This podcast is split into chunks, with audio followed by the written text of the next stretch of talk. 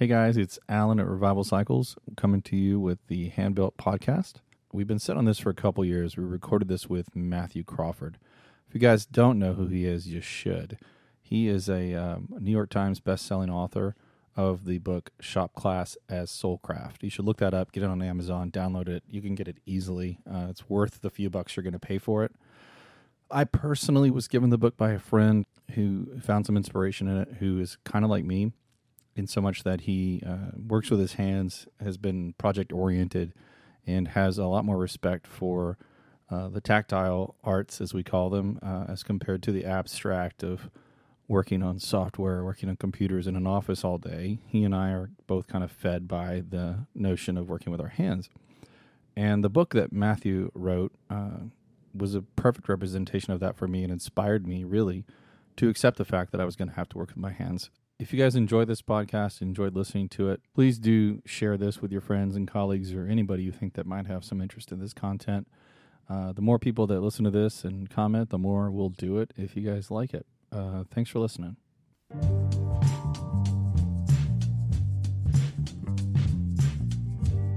We're here with a world renowned author and New York Times best-selling author, Matthew Crawford, and we're going to talk about lots of things one of which I think the main reason we're we're we, we're excited about Matt visiting us here today is because uh, he wrote a book called Shop Class as Soulcraft back in 2009 that kind of got my juices flowing. Certainly, a lot of people I think all over the the world really, and he decided to come visit us.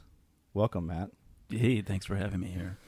I'm uh, Matthew Crawford, and uh, as Alan mentioned, I wrote a book, Shop Class as Soulcraft, and I'm here in Austin, and I thought I'd come see the uh, world-renowned Revival Motorcycle Shop.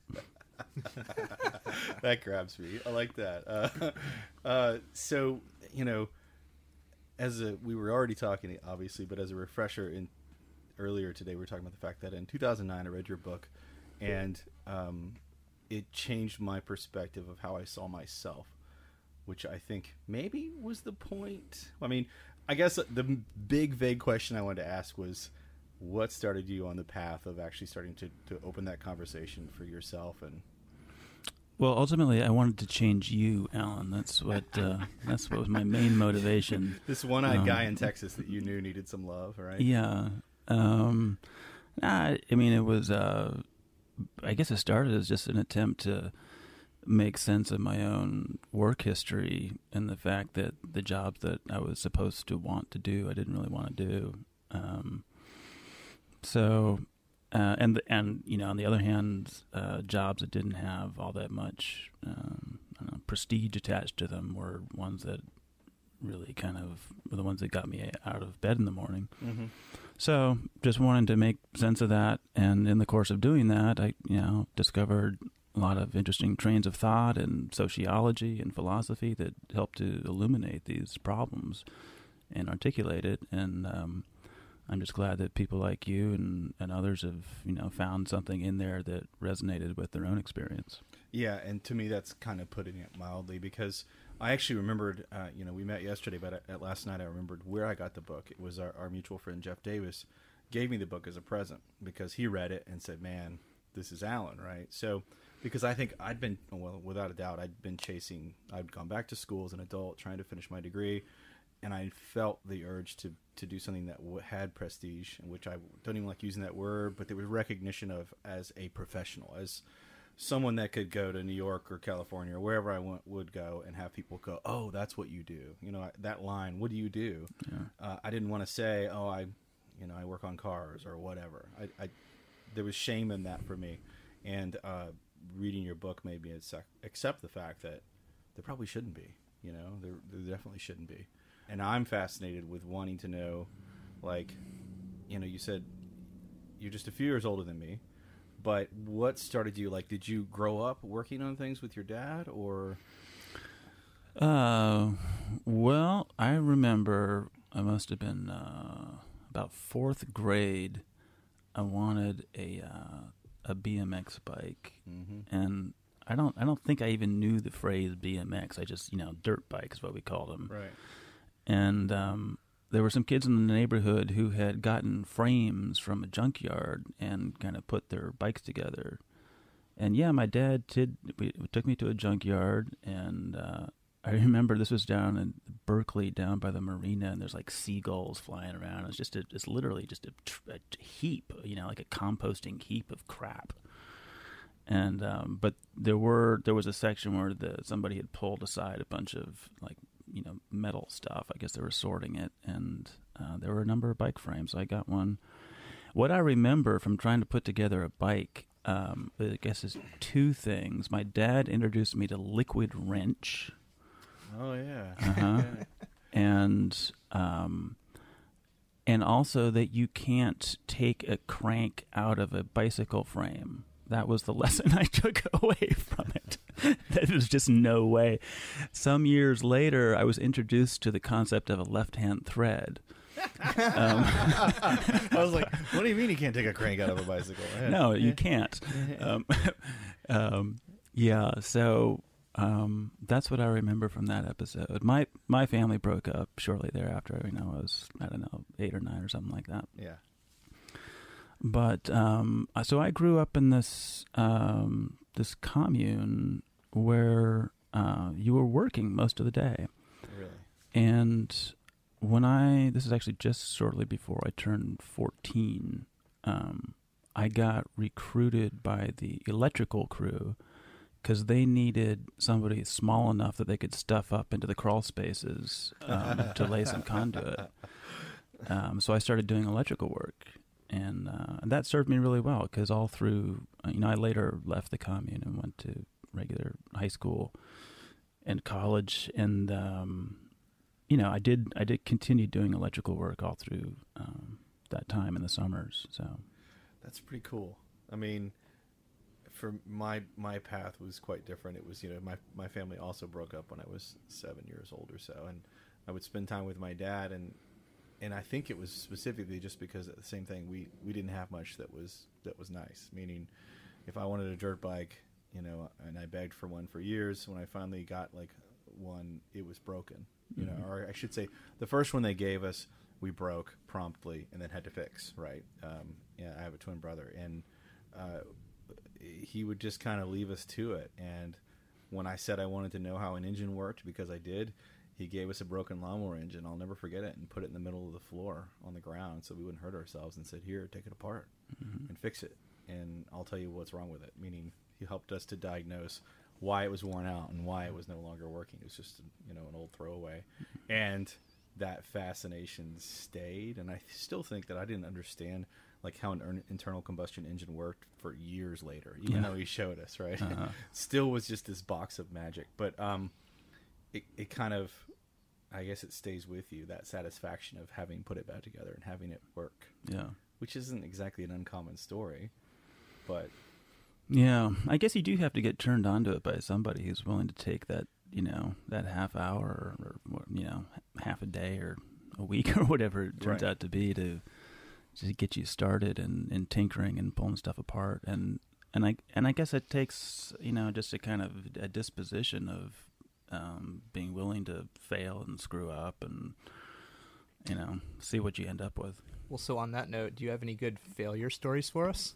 Oh God, it's mostly failure. Um, uh, you yeah. just you just got to win a couple times, and everybody counts that. It's okay. Yeah, well, those are the ones you publicize. Yeah, and the rest you kind of sweep. Yeah, how many books have you really written? oh well, yeah. many. They will never see the light of day. Um, yeah. Well, I mean, there's. I mean, there. Well, yeah. no one wants I mean, to talk. I don't, know, I don't mean to put you on the spot, but it's been the theme of our here. podcast so uh-huh. far. Is is is how have you fucked up? Yeah. Well, there was one time. It. Yeah um, this is when I was working on um, bikes down in the basement of a apartment building in Chicago, and a friend of mine bought a Ninja 250. Mm. he bought it brand new, and for whatever reason, he wanted to do a valve adjustment on it. I'm like, dude, it doesn't need a valve adjustment. It's a brand new Japanese motorcycle, but um, so, but I I did a valve adjustment for him. Um, and I proceeded to drop a feeler gauge down the cam chain tunnel. Yeah. Oh, yeah. It sounds like an opportunity to learn.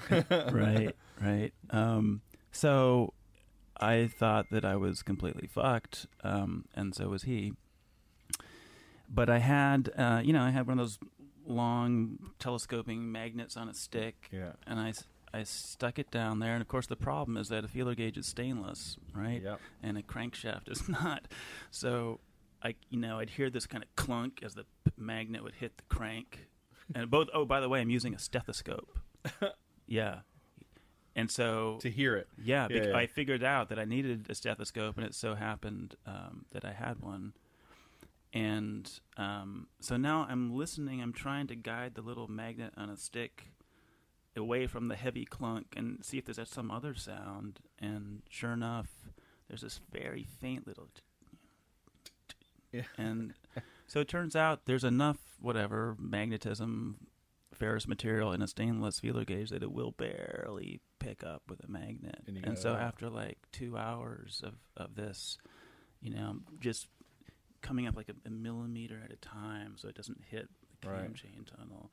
And there it is. I grab it with my fingers, and it's a feeling of having cheated death. You know.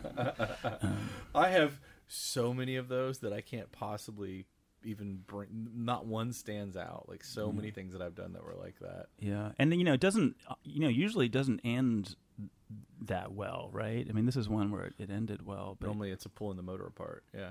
yeah. So there's there's always this feeling of catastrophe as hovering right over your shoulder. You know. I've, yeah, that's one of those things that I've run into several times. There have been lots of bikes where you get to try and dig something out of the out of the cam tunnel, and and hopes, crossed fingers, that you don't have to do a full engine rebuild. I've never taken an engine apart uh, where I didn't think about halfway through it. This will never go together again. This No. will never run again. What the hell was I thinking? What the worst is when you find some little um, like dowel pin that you know was supposed Should to go gone somewhere. Yeah, yeah. When you put it back together, but I, I always think I'm going to have to go to someone else, and they're going to have to bail me out, and I really screwed this up, and I always figure it out. It's I I like So- some people when they ask me and they're not mechanical, they they say, "How do you know how to do that?" or you know, "How do I learn how to do this?" Blah blah blah, and I always say the same thing, which is.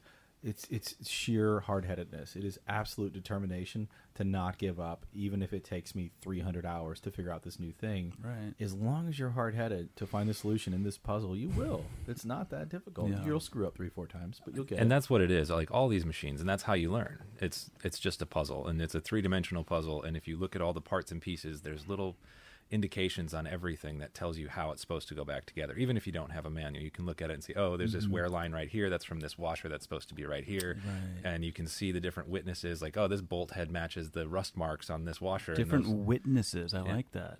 It's true. So you can kind of figure out how it all goes back together. The thing that I find most fascinating is that in the cases when I was first rebuilding things, I was shocked at how many extra parts you could have at the end and it would still function. still run just fine. yeah, like Yeah. the first engine I rebuilt, I ended The up stupid having Japanese. What were they thinking with all these extra parts? Yeah, you didn't you didn't need half of these things, and I've got this little tin cup full of Bolts. bolts, and nuts and washers, and you know, as long as Spacers. I use the the rule of thumb that if the part wasn't very heavy, it couldn't be very important, and that worked out really well. yeah. you just weigh it. you weigh it. Be like, oh no, we're within three ounces of uh, Yeah. spec here. We got this. Close yeah. enough. Yeah. and plus, you know, you're you're actually um, you're lightening the motorcycle. Yeah, it's True. a performance advantage. Making it That's right. faster. Who needs carbon fiber when you got extra parts? Oh, there's so many of those. Yeah. We've, Well, we don't do it like that anymore. All the parts go back in the engines these days. oh, there you go. There's a disclaimer. Revival Cycles does not endorse this message. We're we're professionals. have to run this past your lawyers. Well, so I was going to ask. I remember, you know, it has been. I read it twice. Your book, uh, Shop Class as Soulcraft, and it's been seven years since I since then. But I do. There are a few things that stick out, which is kind of interesting that there are moments that even stick out at all, other than just how it generally made me feel. But I remember uh, you you mentioned a while ago uh, electrician work, Mm-hmm. And and I remember you talking about it being satisfying and you having pride in doing it. Yeah. Can you talk a little bit about that? Well, there's you know at the end of the job, uh, there comes this moment where you flip the switch and the Oh, lights yeah. actually come on. Yeah. And it's like it's just So you know, satisfying. Look, you know, I don't have to say anything, just look. um, so you know, it's an experience of being competent at something. But I can remember you talking about, I think, and I could be projecting, conduit Yeah, or in it lining up. And yeah, yeah. So right, I mean, most of my uh, work got covered up inside of walls because it was Right. residential Okay, stuff. all right. But you know, I I remember seeing like a big gang of conduit running into a, a panel, you know, in some commercial setting, or, Mhm. and you know, so you've got all these nestled curves, Mhm. you know, flowing and somehow all terminating in the same plane. Mhm. And this was a skill that was so far beyond my abilities that I felt like I was in the presence of some genius, you know, and that whoever bent that conduit probably imagined this moment of recognition as he was doing it. You know, that someone would come along, excuse me, at some point and recognize it for what it is, you know, a work of art, I think. The Michelangelo of conduit Yeah. shaping. I mean, it's, it's not easy. so Yeah, even it's, it, it- yeah. that's something that I, I mean, I think about a fair amount, and it's like you're always driving to do something to the best of your ability. And that guy who was doing that install for that conduit, I mean, there's literal infinity number of possible solutions to that problem and how you route it, where the bends are, all these things.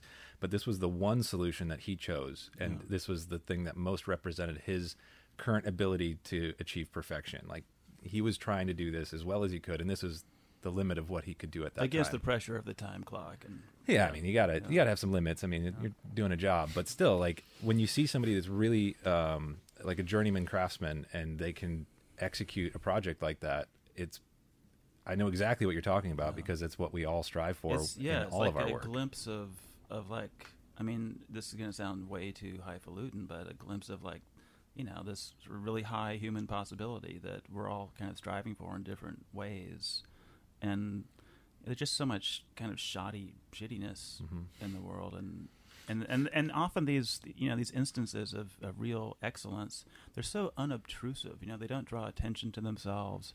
You have to you have to notice them, and it's just beautiful to you know find these things in unexpected places. I think it's in and it's yours, right? You have this ownership of it. Like though, I'm sure there are things on bikes that that we have done that only Stefan will ever notice were imperfect.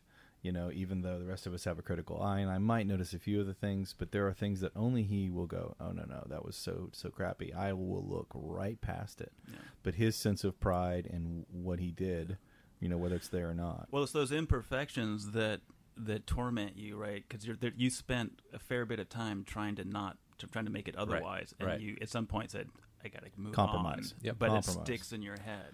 Absolutely. God, Yeah. getting him to compromise.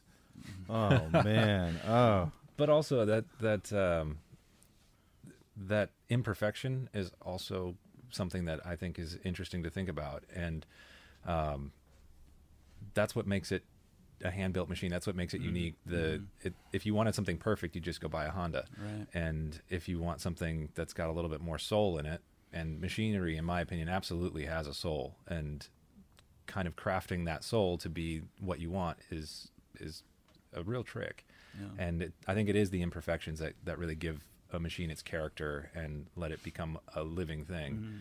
Um, Otherwise, it's so if it's so kind of smooth and frictionless that it doesn't. It's like it, it doesn't have a surface that's kind of. I don't know, I'm getting metaphorical now. Textured enough for any kind of memories to attach to it. Just like something that you live with and you has its quirks. yeah, almost like the difference between um, like a, a true vintage machine that's still in original condition versus a vintage machine that's been restored. You know, the one that in, in original condition still has all the blemishes of its life. It's got the entire timeline of its Mhm. history. Every scratch, every dent means Yeah. something. It came from somewhere. Yeah.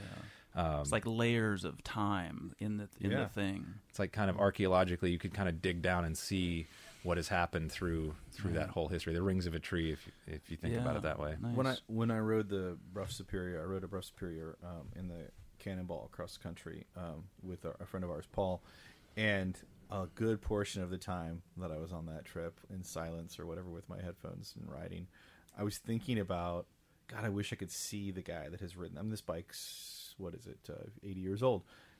I would love to see the who had this bike and where Yeah. he rode this bike and where it's been and Yeah. the times he broke down and what he did to fix it. I want to see all of that, and it still wears its patina, so you can Mhm. feel that it's there. Hmm. And I like that. I like that. Two years after we returned it to its owner, that he could go outside and for the very first time since we gave it back to him, kick it, and it started on the very first kick. And I know why. It's because of the sorting that we did while riding it for for Mm. you know two and a half weeks straight. That it's ready to go. The history of what we did still lives on in that bike, and I like that part. I don't know. Yeah, And nice. speaking about bikes that some guys ridden, I'm I'm still interested to know which which is your favorite bike from your you know your personal collection. you guys are going to be really disappointed. Ninja Uh, 250. well, not far, not far. My daily uh, driver is a, a KLR 650. Oh my Oh. god, you've just Yes. troll. Um, you might as well have been like describing his girlfriend or something, right? Like well, that's uh, the KLR 650 is how I met my girlfriend. Uh-huh. Um, I had one, and turns out that she actually had one too. So then we had something to talk about. So I would sweet. beg to differ. It was revival. it was Well, here. sure, but it's our first weekend open, wasn't it? Uh, yeah, it was Yeah. kind of open for uh, just a tour, but she came in and started talking and said she had a KLR 650. I was like, you got to be kidding me. I've got a KLR 650, you know, and No one has a KLR 650. yeah, no, They're it's so a rare. yeah, no, no sane person has one. yeah, well, I have the rare 09. Ooh. Ooh, yeah, that, those were limited edition, right? Has it numbered? Uh, yeah, it's number 1,300,000. Yeah. That's Um, that's a pretty so- sexy machine. So, what is it about the KLR that you really like?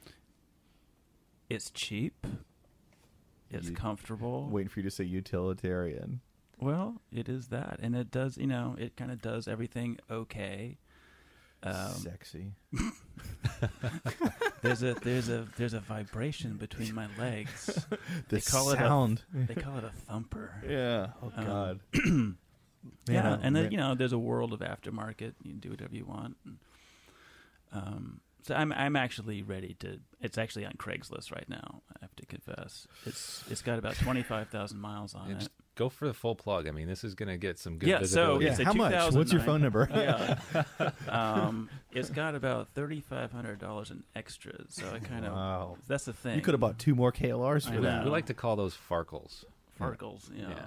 it's got all the goodies. Four thousand dollars firm. Oof, man, it must be a nice one. That sounds like a Yeah. deal. it must be really. It sounds like I a say deal. I say firm, not very firmly. so now the the 09 was the that was the the updated The 08 is when they updated it. Right. Yeah. What I don't even know. So What, what do you mean? you guys, really that was the guys aren't even change. hip to It has it has disc brakes. Is that what you're going to tell me? Yeah. No, it's hydraulic clutch. It's almost the exact same bike, but with fancy plastics. It looks way more like a KTM than the Wait, old one. it's still carbureted, right? Yes, it is. That's hysterical. Wow. Yeah. Sorry, I just assumed that. So they But- still don't have a fuel injected KLR. when when you're in the No, middle uh-uh. of the Amazon rainforest Yeah. and your fuel injection Yeah, goes out, man. would you rather have fuel injection or a Yeah, carburetor? man. When you have to tow a CX500 from Guatemala to San Antonio Yeah. with a bungee cord, you really need that carburetor. Okay, you guys need to stop everything and tell that story right now. Oh, I don't- I think we've already told that one, unfortunately. I- have we actually told that one on the I don't, I don't think so. It doesn't matter. Yeah. Tell it. Yeah, sure. Um, so this is that's this is my this is can- my KLR. you Like, can- as long as we're gonna do like a KLR bro out right now, Okay, then yeah. um, you can even back up is and say this is the reason we know each other. yeah, true. The- Frankly, my you know? KLR is is absolutely part of the, the story of how I even met Alan and then how I met Andy and how all of Where this has revival happened. started. Yeah. Um, so mine is uh, the first year of the 650, the 1987. Um, Best year. Such a vintage. Oh man. I bought mine for uh, $750, and it was in Queens, New York at the time. And so after I bought it on, I think eBay or maybe Craigslist, I can't remember. Um, my friends, uh, Jonah and Nate, we all jumped in my Mazda Protege 5 and drove to New York straight through 24 hours. Got there at like 3 in the morning, partied like rock stars for that day. And then the day after that, met up with this really nice couple that were in their, I don't know, I would guess probably late 60s, maybe they- 70s. Were they swingers? No, no. These guys were. Um, I was actually buying the bike from their son, but he lived in Oh, he was Europe, a swinger. Europe somewhere. I thought there had to be a point to the story, and I was trying to help you out. here. Oh yeah, we are telling a story, aren't we? So buy this piece of shit bike, which is an absolute piece of shit. So we drive down to Guatemala, and at some point, uh, we go through this huge river crossing in a in a rainforest, and the CX500 says, "This is enough. you've abused me for the last time, and my stator is now going to short circuit completely because it's full of water. And we tried what we could to fix the bike. We sent one of our riders ahead back to get a pickup truck in the United States, then to drive back down to pick us up, and then to bring us home. And realizing that that was going to take forever, and there was only a limited possibility that the pickup truck, which was also acquired for free, was going to be able to make the drive back down to Guatemala, we decided to take our fate into our own hands and try to drive ourselves home by towing the CX500 with the KLR using a piece of nylon webbing and a bungee cord to make a makeshift tow strap. And as it turns out, we were pretty effective and managed to cover the length of Mexico from the Guatemala border to San Antonio in three days, which is about 1,200 miles, averaging over 300 miles a day, cruising at well over 60 miles an hour with This- one running motorcycle. This whole thing, you have to understand. Like, I had met him what like a month or two prior to that. His aunt calls me, who's a good friend of mine, and says, "Look, um, my nephew and his friends are on a motorcycle trip. They're coming through Austin. I want them to see the Jag. I have a Jaguar E-Type that I inherited from his family. Right, this random thing." And I said, "No, no fucking way." because when she she's from the Midwest and when she said this about her family, I assume what was going to happen was that there was this. Forgive anybody that is this, but uh, there's some fat guy on a Harley from the Midwest who was coming through Austin, and, Right. and they want me to take him out to a, Wild a- Wings. a- yeah, or- or Wild Wings or a strip joint or something, right? This is what I'm supposed to do, but instead, you know, I reluctantly agree. He shows up, I'm pretty sure, with a mohawk and a beard, and the other two guys are just as as kind of dirty looking on free to seven hundred dollar motor. The most expensive bike of the three was seven hundred bucks. This KLR, and we immediately hit it off. So I'm in my job uh, in a cube, you know, working for a software company. Um, I have eight motorcycles. I have an air cooled Porsche. I, I have all this stuff that I'm buying to kind of keep this mechanical part of me uh, satisfied. And these guys come through. He's a mechanical engineer, and he's going out and living his life, and going to Tierra del Fuego on on when I say budget, like not much of a budget on pretty much nothing. And I'm completely envious. I'm I'm not just envious.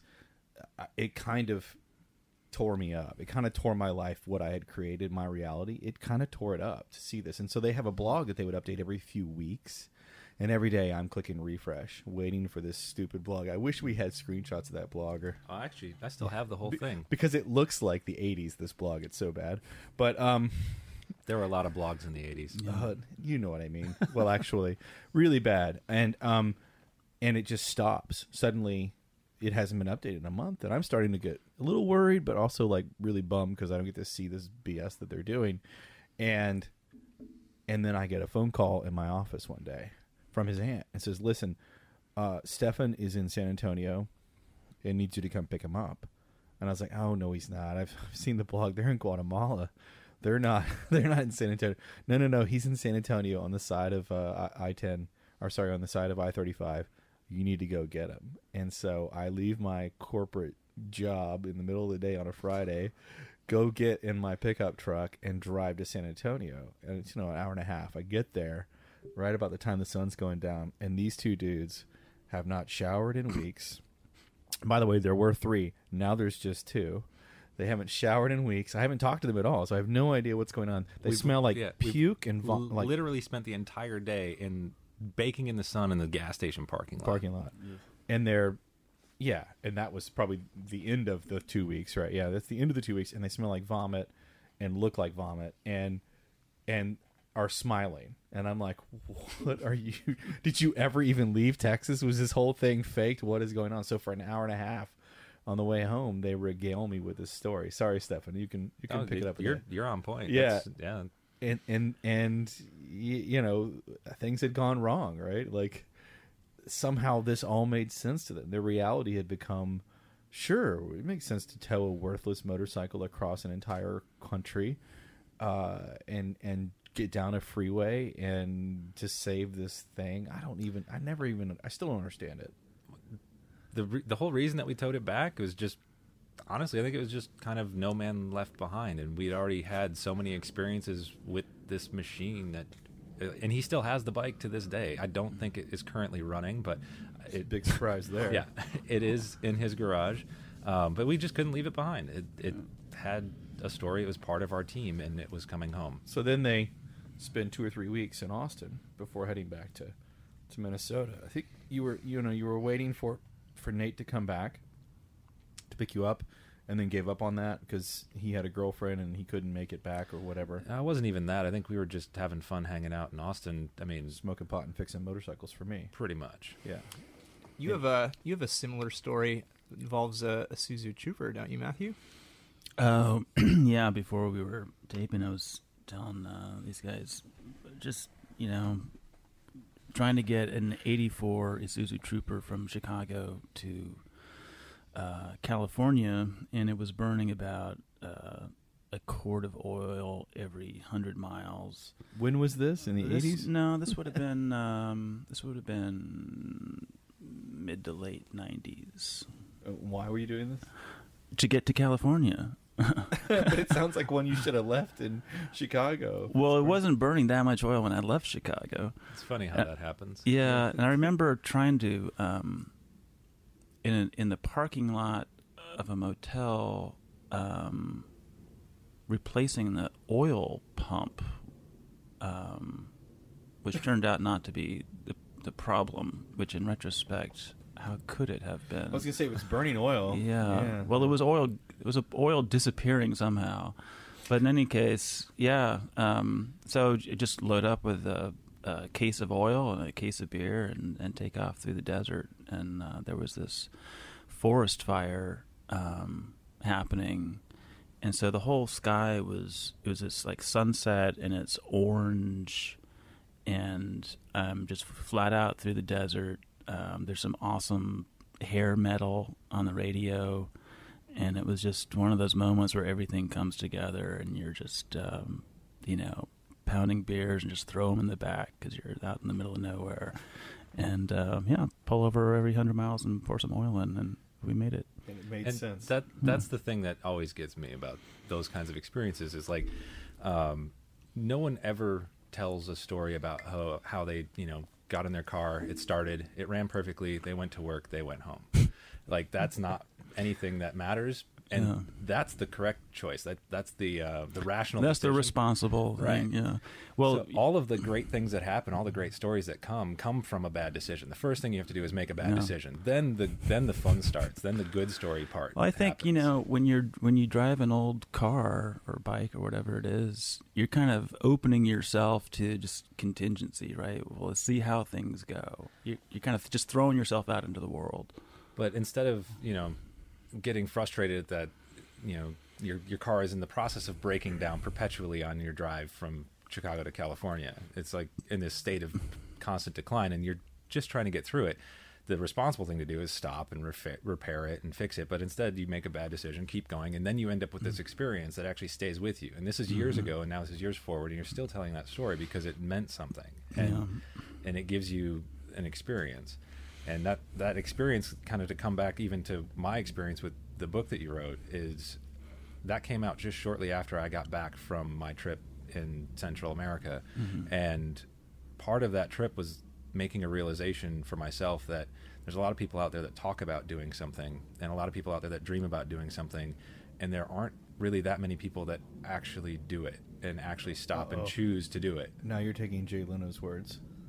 That's exactly what he said sitting here a few months ago.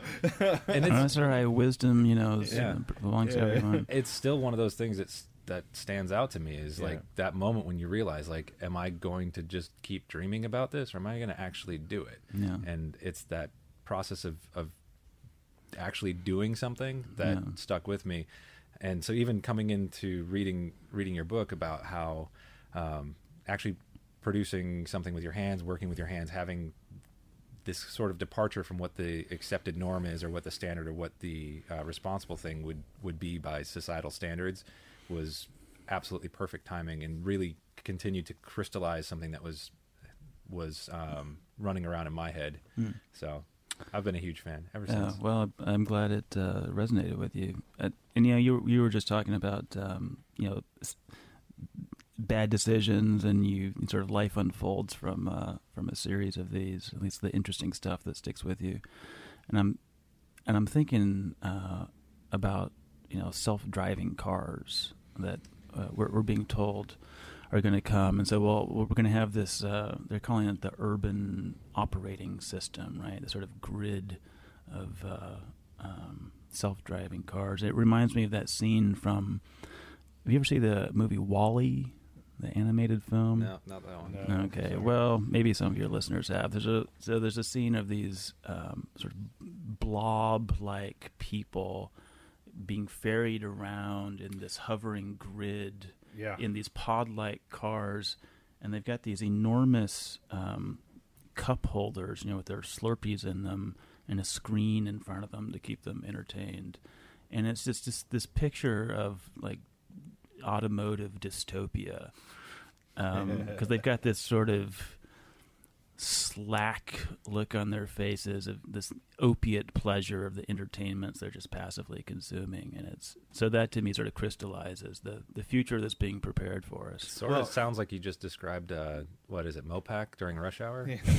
Or highway. well i think i think the scene works because it it's you know we kind of recognize ourselves in it already the Well, and, and what I thought you were going to do. So this literally happened the other night when you were giving your lecture.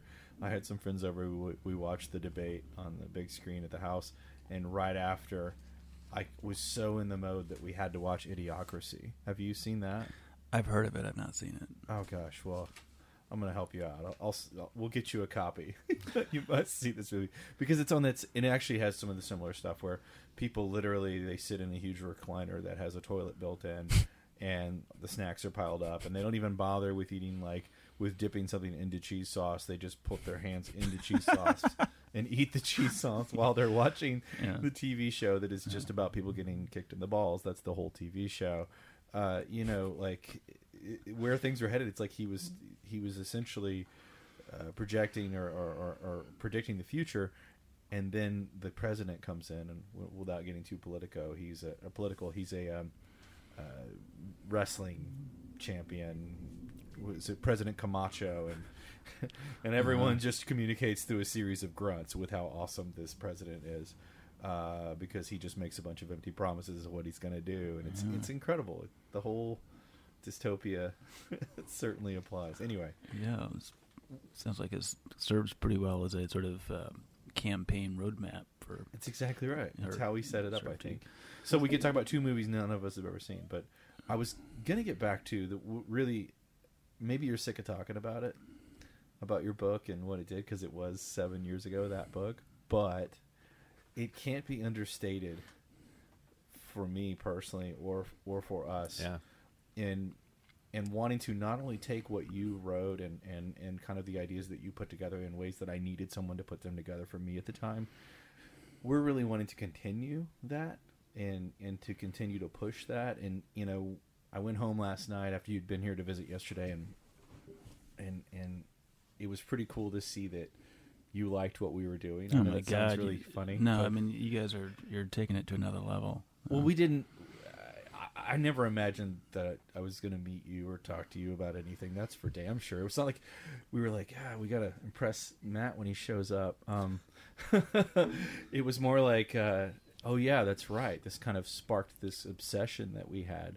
But w- more than that, uh, what we've decided, you know, there's a, there's ways to encourage culture and what we've seen in specifically motorcycle culture or any kind of motorsports sports culture. There's typically just the appreciation of the machine and how it works and if you've got the most toys. mhm. But what we'd like to encourage is for everyone to have the same appreciation for their Ninja 250 that some millionaire has for his vintage Ferrari or whatever it is, right? And to do that, what what what I feel that we're doing with with uh, Beardy Troll, Stefan here, and the videos, and all the things that we're doing is to try to inspire people that have completely intimidated by mechanics or working with their hands or building something to give it a shot, to Mm, just mhm. try. And maybe over the years we eventually have an we have a real way to do that. At this point, I feel like we haven't even touched the surface of what we could do. But if your book could inspire us to decide to shuck all the social norms of corporate you say dystopia earlier, but that's really what I experienced working in a cube. Mm-hmm. To shuck that, be broke, and try to do this, then maybe just maybe we can have some effect on those that hadn't considered that part of themselves to try it. Like there's, I know it's a big thing. It's like I'm talking No, about it- I changing mean, the it's- world, but um, you know, I- sometimes I get email from people say, "Oh, you know, your book inspired me. I'm I'm going to quit my job and you know do X." And I always, oh God, God. no, don't, don't. You're going to end up starving. I don't. It's like I no, I didn't mean it. just because I don't want to be responsible. Um, but then you know, there's stories like yours that are just so gratifying and uh, inspiring to to me to hear. You know that yeah, I guess I, I maybe I was onto something, and I'm, I'm totally. glad that somebody you know put put it to good use, or you know just gave you maybe a little bit of uh, you know courage at a moment when you know it helped. That's totally what it was. It was honestly, I'm standing on the edge of this cliff Yeah. and having a hard time and still not really committing. And maybe I'm even hanging off the cliff, right? It sounds like you were pretty ready to jump. like, there was, Yeah. but but then suddenly you read this and you're like, fuck it, I can do it. Mm. You know, I can figure this out, and I'm not going to be happy, no matter how much money I make working for this corporate behemoth or Mm. just uh, essentially selling this intangible uh, thing for someone else. I'm never, ever, ever going to really get the satisfaction I need from that. So. I don't know, man. I, I quickly built a shipping container studio. I bought a welder, built a shipping container studio at home while I was kind of working on bikes and waiting and hoping on Stefan showing up here. And every day was so much better than the day before because I was accepting this part Mm. of myself. So I don't know. It's it, it is it's way deeper than what I'm saying. I, I'm it sounds like I'm being deep, but I'm not. It's it was a big deal for me. Thanks, man. Yeah, no, thank you. It was. I'm not trying to finish the conversation. It was just, I really wanted to talk about that part. So, so I want to talk about bad choices. He just want, he just wants to get back to mistakes. Yeah. Well, no, no, no, no, no, no. I made one this morning, but you want you want to go ahead? Well, I was gonna say, you know, speaking of bad choices, we've got a couple of uh, air-cooled car lovers in the room, and we know that you also love air-cooled cars. Yeah. Can uh-huh. you talk about where that comes from? Andy was waiting for the Volkswagen talk. Yeah. So you've Just- got a Volkswagen problem. Um, that you could you could call it a problem. Um, I have a Volkswagen. Yeah, it's a well, it's titled as a '76. It's a bug, but it's got a hodgepodge of pre '68 sheet metal.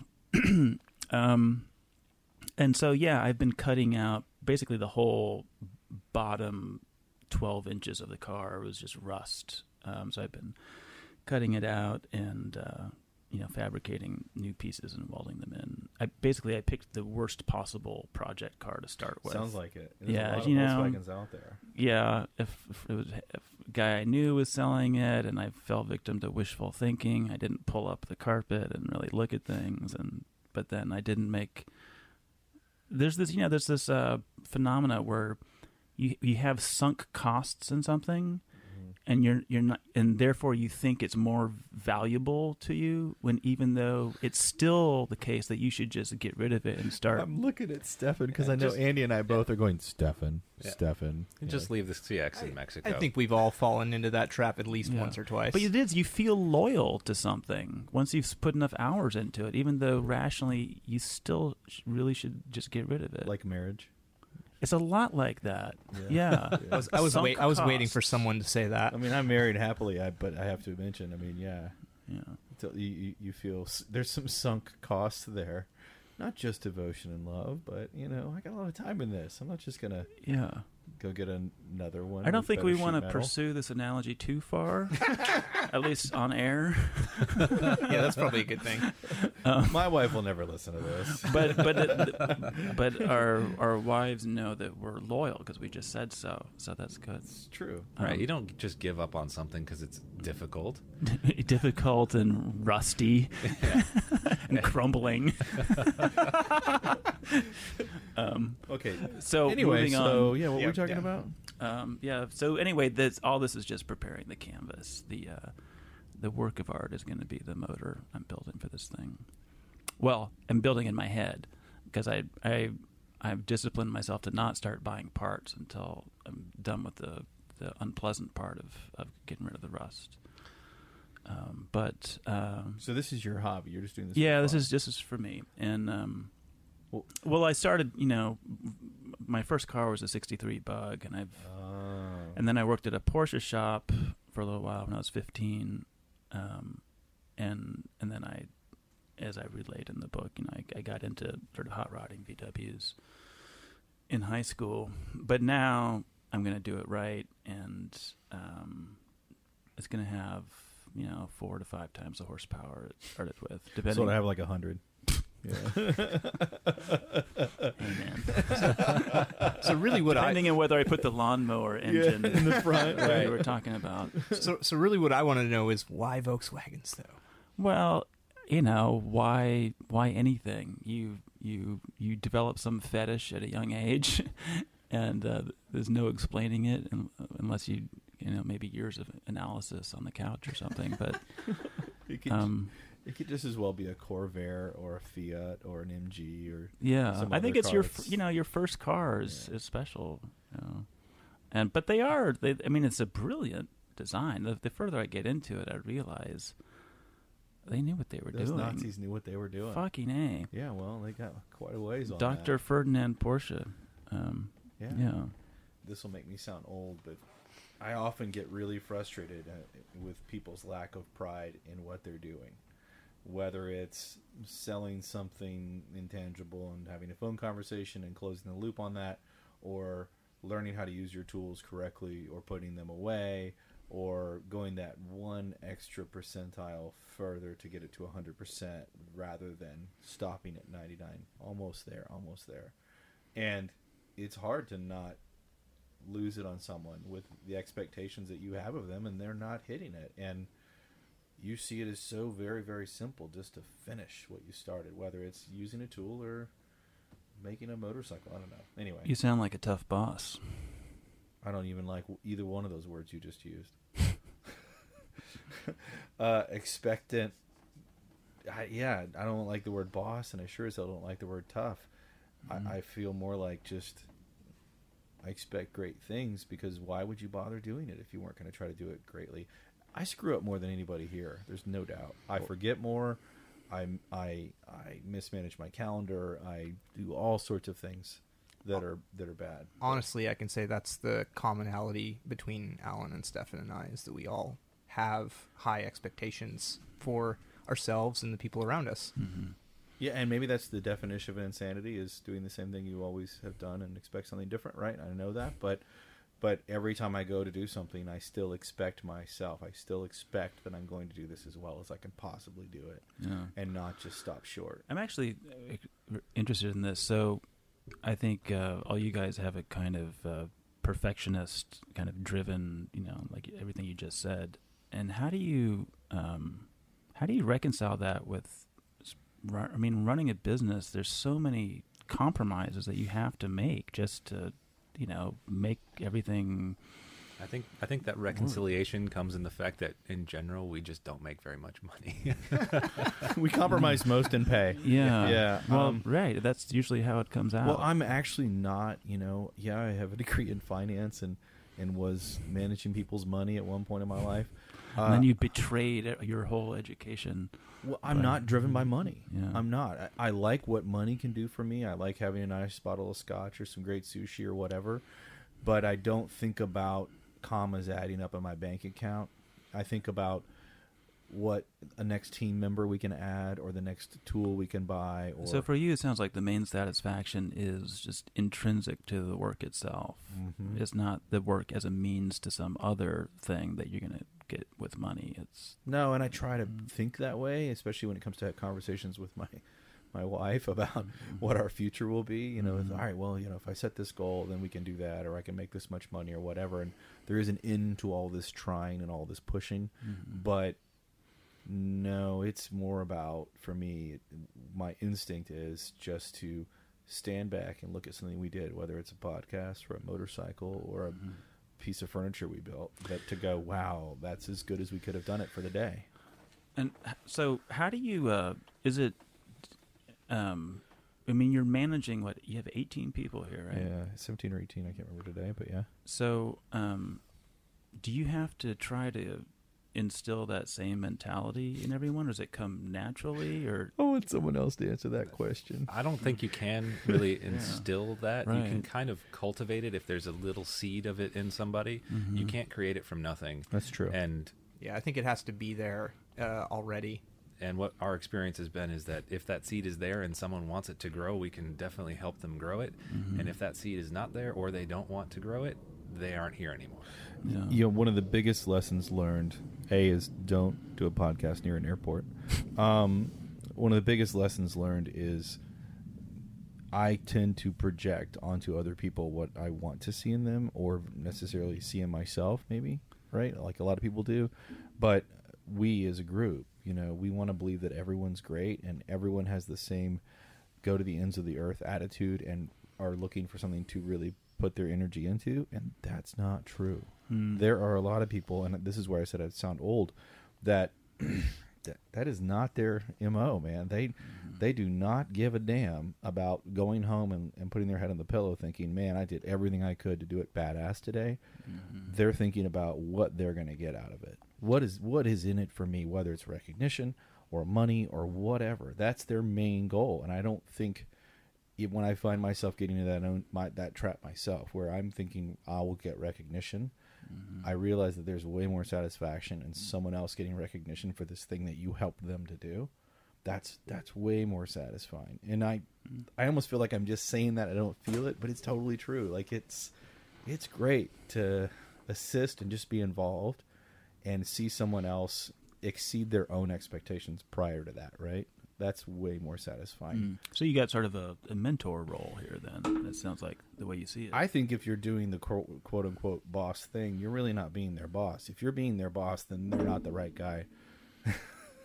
uh, if if if you're helping foster their own personal growth, then it's going to benefit you. It's going to benefit the group, and sure as hell, it's going to benefit the company. Mm. So yeah, it has to be. Everything you said reminds me. So in this, in the, I read this second book, "The World Beyond Your Head," and the the whole last section of it is a is a long case study of um, an organ maker's shop. So they make pipe organs, baroque pipe organs, and um, and just the culture of the shop was really interesting to me. And part of it was how um, you know how that sort of culture of uh, excellence, if you want to call it that, gets kind of propagated Mhm. and it's and it's partly it's these overlapping lineages of apprenticeship where there's you know a number of different shops and they all kind of it's a real community Um, so you kind of started to talk a little bit, you know, with the the organ shop, but what what what inspires you, Matthew? Like, what are you interested in?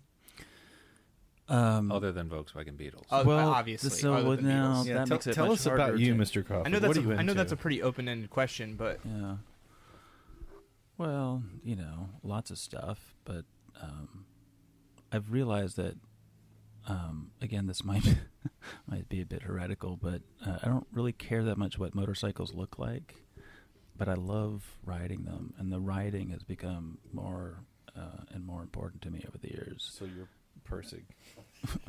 it's all Well- about the ride. And Oh, is that what he says? so, no, so, I mean, but what? what type of riding or what is it about the Just, riding? I just, I just love just the physicality of it, and I, I love when there's traffic, and maybe the traffic is going fast, and it starts to feel a little bit like war. And being on a bike, I feel like I'm just much better armed than Mhm. everyone else. I mean, you're more vulnerable, obviously, but just like you're also better armed. And so much more nimble. You've got so many more options. And you I love splitting lanes. I'm sorry, but I just love it. You feel like you're getting over on everybody, and they hate it. They want to kill you. Um, and you I live ju- in California. no, No. it's no, it's not legal. Where do you live? I live in Virginia. Virginia. Okay, sorry. Yeah. Keep going. I mean, so and so, you know, one thing, one moment that- that I love. Um, I don't do it all the time, just occasionally when it's really the traffic is jammed up. But there'll be some Harley rider there, um, sweating his balls off. Um, you know, there's a full like in in traffic, Yeah. just just sweltering there, idling, and there's a full yard and a half of inviting space between lanes, and he's sitting there. He's got the word freedom across the you know on his vest, right? And to just just blow past that guy on your on your uncool KLR in splitting lanes, that that feels it feels like a like a a little um, I don't know. it's a little uh, statement. Absolutely. Yeah, it's, it, yeah. it's like the because the guy's whole self image is about freedom, right? And and there he is, just Trapped. trapped, Totally. totally trapped. you know, it's not explicitly illegal in Texas, so we do it. We do it Oh. as well. Really. Um, in fact, I've never been pulled over for it or anything like that. yeah, Never been I don't worry so much about law enforcement as the murderous rage that it induces. Yeah, It's I've common, I've yeah. actually had someone attempt to hit me, to Yeah. like completely deliberately Yeah. try to hit me, and it's it's incredible. They're not thinking that oh, there's another human here. It's just Yeah. they've gone into such a rage that they Yeah. don't even know what's happening. My my personal favorite, F three fifty, good old boy rolls down the window. It's always white. Mm. Yeah. yeah.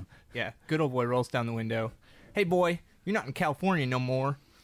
You had someone do that? I had literally had someone yell that out the window at me. I was splitting lanes in Austin actually uh, when I was here. I rented. It was actually it was a KLR. oh God! wow. well, once once you've found you know the perfect motorcycle, there's really nowhere else to go. I can't wait to give you a KLR later, later to ride. no, actually, no. I'm ready to move on. 35 horsepower isn't quite doing it for me anymore. Yeah, it's kind of why. I But you were splitting up. lanes in Austin.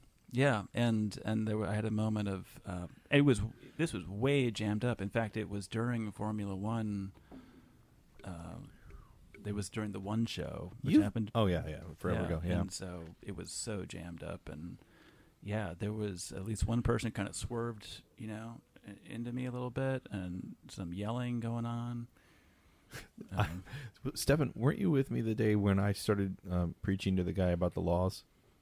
No, No, I was can't recall. downtown. It's happened so many times. Most of the time, when when someone does yell at me and they've got their windows down and I know they can hear me, I just yell out, "Hey, go read the laws. This isn't actually illegal." And and and and normally fuck you or something too, but you should read up. This, you know, I know it is frustrating to you because you're sitting in your car and you can't go anywhere, and I just bust right through here. I'm not going fast. I'm not doing like. I think when you talk about lane splitting, most people that have been to California go, "Oh yeah, that's so dangerous" because they're watching some guy blast by at 70 and when you're sitting still. But I'm going 10, 15 miles an hour, right? I'm, yeah, right. I'm not hauling ass through traffic because I don't want to die either. Yeah, right. Have you ridden overseas? Uh, where have I? I've, I've ridden little like 80cc dirt bikes in Greece. Um, yeah, Rome, Paris. Oh so no, none of those yeah, places. I've ridden in Those all those scare places. The hell out of me. Yeah, it's it's a different deal. I think London would be real scary. I had no problem in London. I, the, I, well, I will say this: I think London drivers are some of the best in the world. There's, Yes. there's just like this kind of flow where they just figure it out, They're aware. and the cabbies, those guys are professionals. Well, it's that way too in Germany. Germans are the best, in my opinion, for driving. And then Stefan and I in Italy said the same thing. Yeah, everyone is aware, and it, the lanes don't matter. Everyone's paying attention. Mhm. We don't have that here. People are completely reading their iPods. Well, Yeah. yeah, it's because they're and- you know they're sitting there in their semi-autonomous vehicle watching a screen being entertained while they've got their gigantic cup holder full Yeah. of Slurpee. In other words, And people the cheeseburger in one hand. Yeah. people are already driving as if they're in self-driving cars. Yeah, so- yeah. I mean, it's when you get in your car, that's not a place that you need to be aware and paying attention. That's just a place where you space out. and a I little think bit part of the reason why you know all the gadgets are you know, are so tempting is that the driving experience itself has become so uninvolving because contemporary cars they just insulate you from the road so much. There's nothing there to hold your attention. Well, and in Now- this country, the roads are pretty much straight. Like, there's not that much So excitement. not- and now you're getting back to the point which I think is actually interesting, and that is talking about why we prefer motorcycles and wanting to push that as a as a form of transportation. But I think most people have no idea. All they think of is the danger. They don't actually realize that getting around on a motorcycle is actually at this point a far superior way to tr- to to get people around town and around city and parking and I mean everything we build here has this huge legal number that is stamped on every square footage of how many parking spots they have to have Mm. to go with their business and what they do. And if they don't have a three million dollar parking garage, they're not going to be able to, to be in that building, and that Mhm. I think that's ridiculous. I think that's a Yeah. backwards way of. And then doing you go to you know places like Bombay, and you have see a family of four on a little 50 cc Mhm. motorcycle just weaving through. I No- think that no does come back to kind of the intrinsic value of what a motorcycle is as a as a baseline transport device. It's really It's- really doesn't good. get much better. Um, it's better Especially- for traffic, better for parking, better fuel efficiency. Uh, there is a minor downside that you are more vulnerable, but that's easily solved by some baseline intelligence. Like if you are paying attention to what you're doing, and Yeah. anybody else around you happens to pay a little bit of attention to what they're doing, it's not it's not actually that dangerous. So it's a it's a cultural problem, right? Because it's it is peop other people have to be- be paying attention to, and in California, because lane splitting is common and legal, you know, drivers actually look in their mirror before changing lanes. So yeah, yeah, those those things aren't just for like putting on your makeup. That's Yeah. meant to give you awareness of what's around you. Can you talk a little? You, you started to talk a little bit about the difference between driving a car and riding a motorcycle. Can you talk a little bit more about that? Well, I think I mean one thing that appeals to me about the the old VW Bug is that it's so light um, that it's uh, you know you feel everything. You know, all the vibrations aren't dampened out, and um, you feel connected to the road. Um, so, I guess I started building the Bug with the thought, you know, I probably shouldn't ride as much because um, well, I had a, this one stretch where I had four trips to the ER in 12 months. that was on. Now we riding- talk about how it's not dangerous, Yeah, and yeah. Well, that was riding dirt bikes. So you expect Oh. to break bones on a dirt bike off road. You're preaching to the choir. Go ahead. Yeah. yeah. but I thought maybe I can get some of my jollies with a roll cage around me. Um, but yeah, driving. Uh, you know, my other car is a 2000 Nissan Maxima, and um, you know, it's just it's so smooth and so kind of frictionless that um, I actually get if I have to do a long drive on the interstate, I get exhausted from from driving, and even though it's so comfortable, somehow it, it like Is it- start hang on. nodding off. Yeah, is it exhaustion or just absolute boredom? Maybe it's boredom. Yeah. I, I I think it's boredom. That's my experience. And it, on the bike, you've got so much happening. You've got all this sensory input. You're actually like in the environment. and you're energized when you Right, arrive. right. You're kind of amped up. Right? Absolutely, Yeah. and you get to sense that, that sense of um, how the temperature might change just because you went down a, a hill that's 20 feet and you Mhm. went into this tiny little valley and now that's 10 degrees colder Mm. and just kind of experiencing that is always one of the things that that brings me back plus corners on a motorcycle are the greatest thing ever Yes. Yes. There's nothing like leaning over. Oh yeah. Yeah. You ever find yourself in your car? I do this. I sometimes see myself corner. find myself doing an, an exaggerated head turn, like through the corner, like right yeah, the and count, but counter steering in the car doesn't work quite as well you No. So one of the questions that I wanted to ask Matthew was, you know, like most uh, creative people have some sort of, I don't know, I think maybe particular or odd working habits. Like I know, you know, Stefan likes to get food and let it sit till it's cold. Uh, Alan listens to uh, all sorts of electronic music constantly While I'm working. while he's working. While I'm working, uh, yeah. I listen to podcasts all the time while I'm shaping sheet metal. Really. Do you have anything like that? Uh, uh, you know, I, I probably, I probably would be better if I did have some kind of routines. Everything is so random. I never know what I'm going to be doing in every given day. But um, what do I do? I mean, I, I'll listen to music if I'm doing something that doesn't require a lot of head scratching. If it's a little bit repetitive, and that's nice when you get something that's a little repetitive, because for the most part, there's very little repetition in what I'm doing in the shop. Um, if I'm working on writing, then I have to have dead silence pretty much, and I'll I'll go to the uh, the library usually just because I have to get away from all my own shit Mm-hmm. because it's just it's oppressive and it's distracting and there's so many other things I could be doing. So I have to have, be at a an empty table with none of my stuff anywhere nearby. So I go to the library. I have to. A way I got through college was was by using the in-ear headphones that block out everything else. Go to a coffee shop uh, where there's activity going on. There's things Mm. happening. You know, Yeah. I can have my stuff. That doesn't matter. But I can then have the discipline to focus for 30 minutes at Mhm. a time and then break, have another coffee, Yeah. whatever. And it's nice to back have a little bit of ass traffic, just so that when you look up, you know, that's what the library's I, good I think for. I think this podcast might be entitled "Ass Traffic." I think I think it's a good idea. I think we need a T-shirt that says "ass traffic." I never thought about that. That's a good one. Yeah, but maybe maybe Just- that's it. just keeps the energy going. Part of it for me was the discipline of having to ignore the other people. There's something Uh, to that. Like I need that Okay. the strength to have the barrier of needing to ignore everyone helped me to focus on what I was doing. Yet if I'm at Ah, home, interesting. there's no discipline, right? I can just do whatever the Uh-huh. hell I want. Yeah. So he's he's a little ADD. a little Oh, me too. ADHD Big for sure. Yeah. yeah. and maybe that's it. I mean, I feel the need to tell people all the time, like I don't actually do drugs, and I'm just energetic, and I caffeine's my addiction. That's it. You know, I, Yeah. if there's a I, I, w- I don't feel like uh, maybe I was that way before too, but I, don't- I don't think that happened until we really started to do this. We started to swing into something we both we all cared about, and then I, I get the other thing that's a motivating factor that's easy to motivate is when you have other people. Hmm. If it's just you, you know, but if someone else is relying upon you, Yeah, I had an intern this past summer, and yeah, I had to actually be there on time and stick it out, even on the, the hot, sticky days. you had appointments. Yeah, So we were talking about kind of the the experience of, of driving a motorcycle and why that's good because it really is, and I believe strongly that it's intrinsically good. It's not just that I have a preference for it. I think that riding a motorcycle is intrinsically good. But I've recently seen the new BMW kind of self balancing, self everything bike, and I actually don't know much about it yet. I'm wondering if if anybody else is. I, is I've I've just heard no more than what you already said. Okay. I'm nervous about that as like a direction, like across the board. Like what?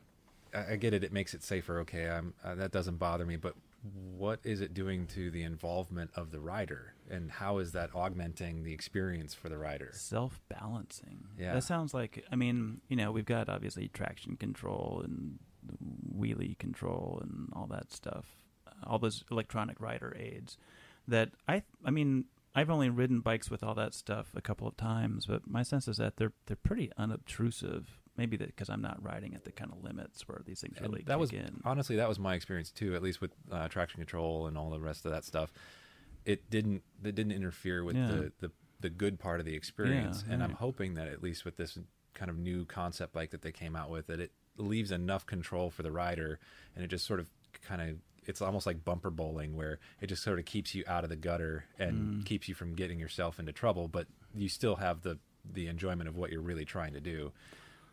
Eh, otherwise, the- what's the point? I mean, hard to see who would want to want such a thing. Yeah. Although you do see people, you know, in these three-wheeled things. What are they called?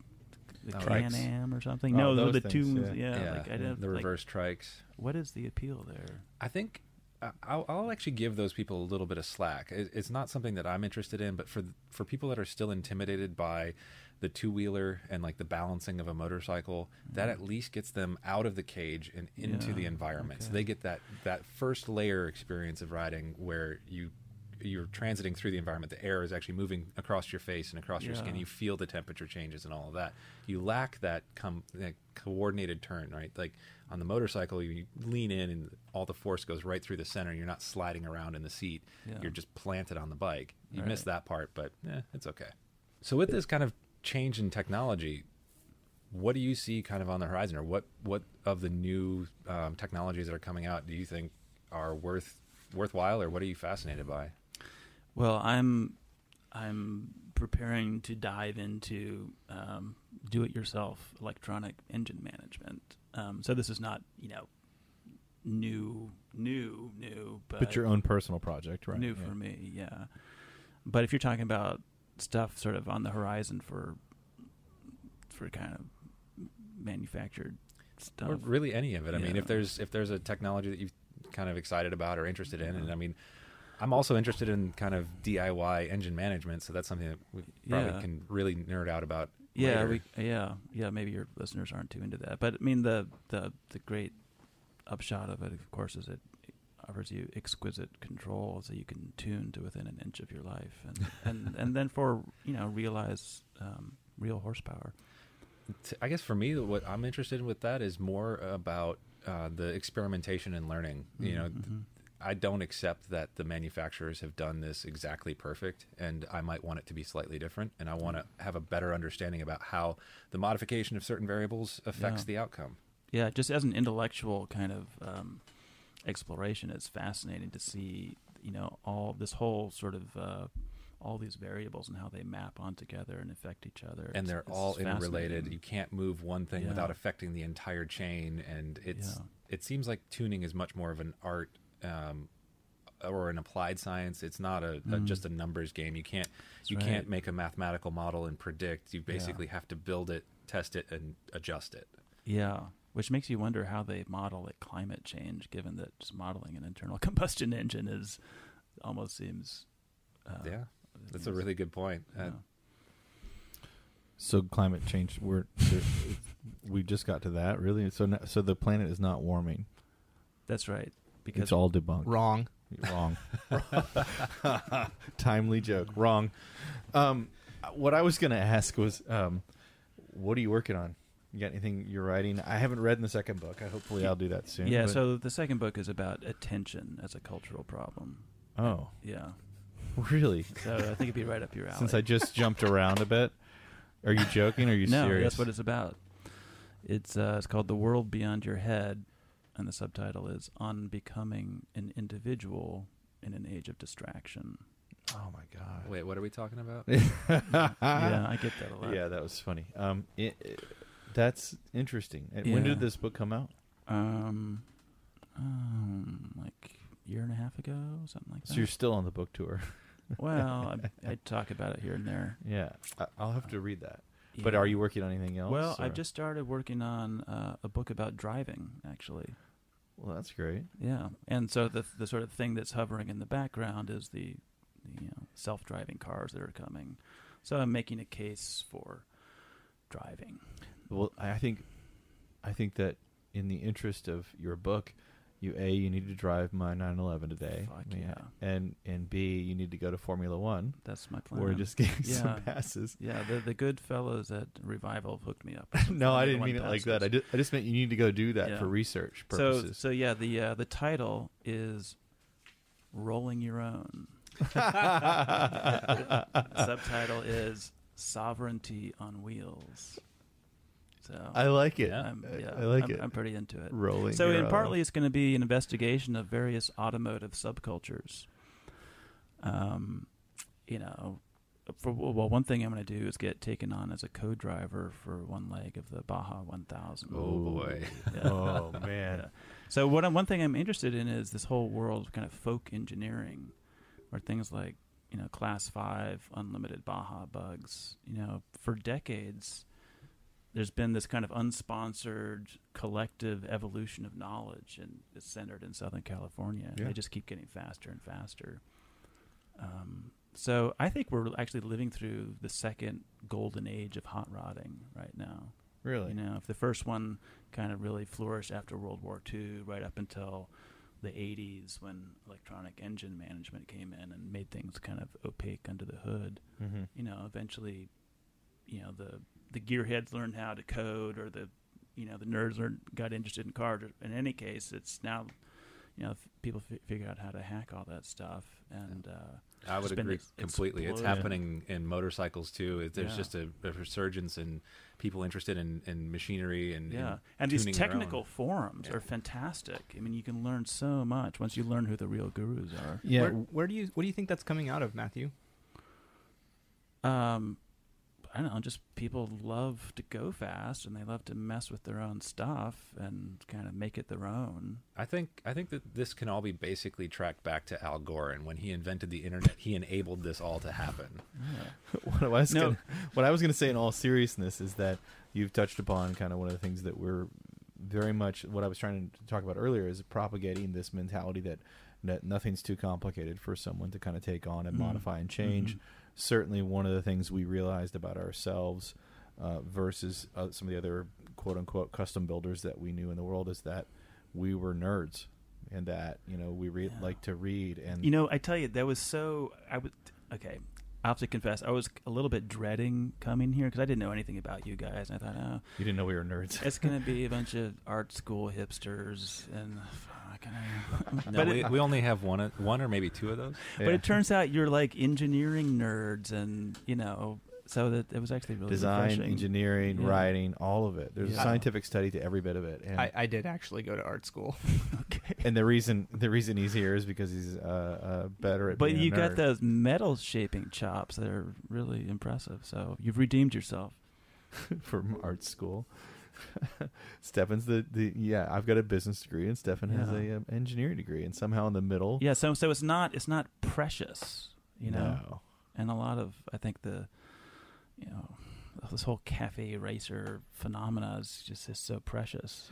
and and takes itself entirely too seriously, Yeah, right? yeah. We take the project seriously, but beyond that, then the one of the main things we found is that every time we build something, we want it to be like so rideable that it's like insane. See, that's it. right? It has to really, you know, be rideable, Yeah. and that somehow that consideration just drops out with, for a lot of them. yeah, Yeah, we would. We competed in a contest recently where there was like four builders, and they gave us what we consider to be kind of a small budget, and but we wanted to participate in this to build a bike, and we showed up with a bike that specifically the day we decided to do it, I was like, all right, well, it's going to do wheelies, and and that was our main thing was that the bike we build has to do wheelies and look ridiculous. So we showed up with this Buell, we turned it into a dirt bike, and everybody else had street bikes, cafe racers that that are cafe racers. I mean, you know, all right? Yeah. Like this thing was just as fast. It just happened to do wheelies and have dirt bike tires on it too.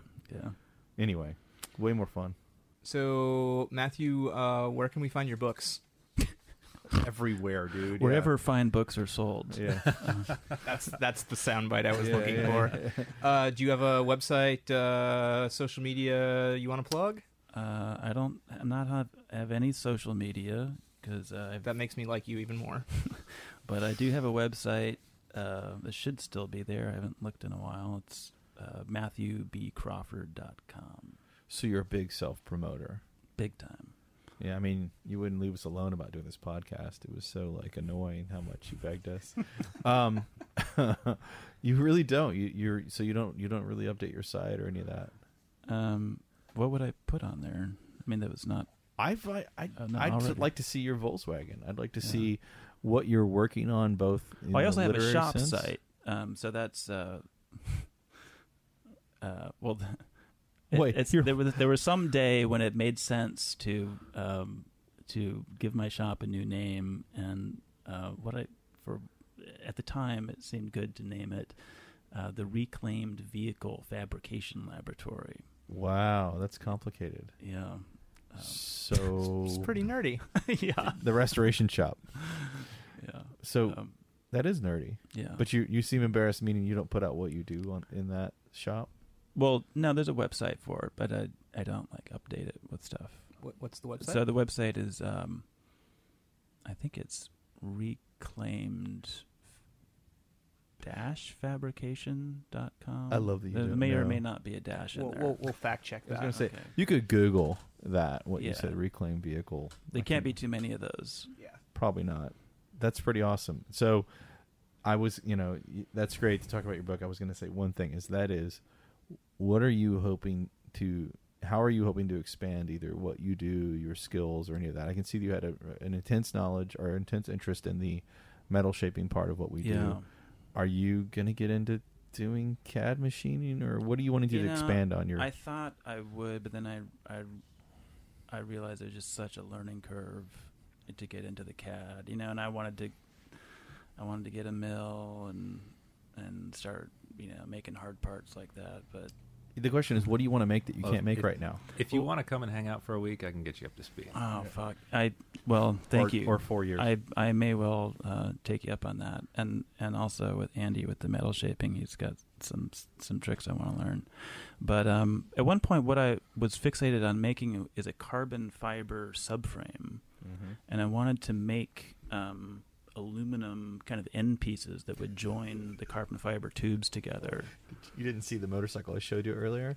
That's exactly what we intend to do. Oh, really? frame. Yeah. Ah, okay. I've wow. spent a fair amount of time thinking about that exact construction technique, and I haven't really seen it executed. Um, Mhm. But I think it has merit. I think so too, and I think you could be very small tubing. It'd be very fine looking and very our- rigid. And yeah, very- we're we're talk we're talking birdcage frame.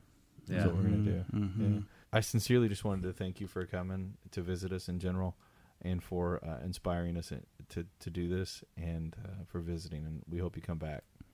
It's been a real pleasure talking to you guys and and, and learning uh, about what you're doing. And uh, I wish you the best of luck. I think you, you really deserve it.